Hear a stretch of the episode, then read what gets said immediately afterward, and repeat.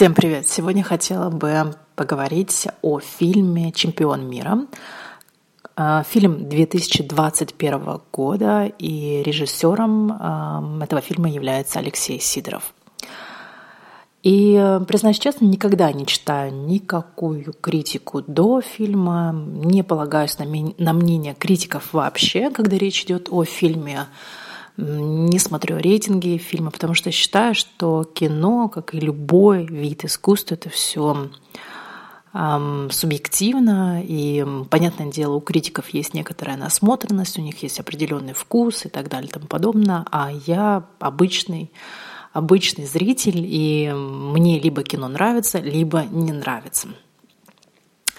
Если коротко говорить об этом фильме, я, как всегда, была приятно поражена, удивлена ролью, которую сыграл Константин Хабенский.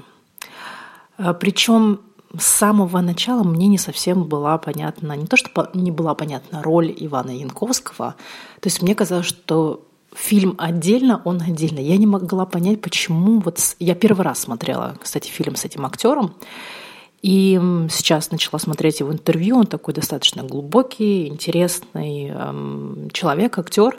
Но в этом фильме мне показалось, что как будто бы, ну, мое мнение, не хватило ему какой-то... Вот бывает человек молодой, но он такой уже, э, как будто бы жизнь прожил. И вот, наверное, такого, такого человека я хотела бы увидеть э, в роли Карпова.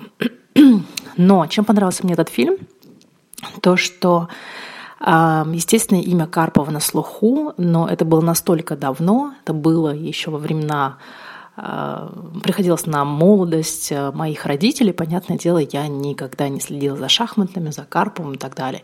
И мне всегда интересны фильмы, основанные на реальных событиях. Фильмы, которые говорят о прошлом, приоткрывают эту завесу, мне всегда интересно. Фильм шел два с половиной часа. Я не могу сказать, что прям сильно затянут он, но так интересно было рассказана вот эта самая история, как это бывался эм, титул чемпиона мира по шахматам, и мне было интересно. Но актеры, больше, большая часть актеров мне действительно понравилась. Сухоруков, я особо сильно не разбираюсь в актерах, но Многие актеры играли вот так, как я могу сказать. Я верю, я верю, я верю Хабенского. Я действительно, э, Хабенский настолько хорошо сыграл Корчнова, как мне кажется, что я вот прям испытывал некую неприязнь. Ну вот Янковский как-то как-то все ровно было. Местами действительно мне какие-то моменты нравились, но если говорить 10, какой, какой бы рейтинг или какую бы оценку получил этот фильм лично от меня, я вот думаю тоже семерку, но только за историю, за некоторых актеров, за их блистательную игру. Картинка была, в принципе, э, в общем и целом неплохая.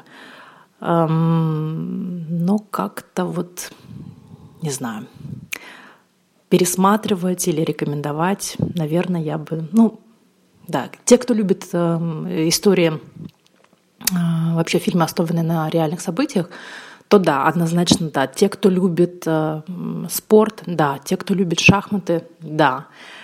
Эм, ну, в общем, и все. Такого вау-эффекта у меня, кстати, не было. Хотя я смотрела фильм «Гуччи», и фильм «Гуччи» от меня получил оценку 3,5 из 5, то этот фильм, я бы сказала, чуть-чуть хуже, чем фильм «Гуччи» по восприятию.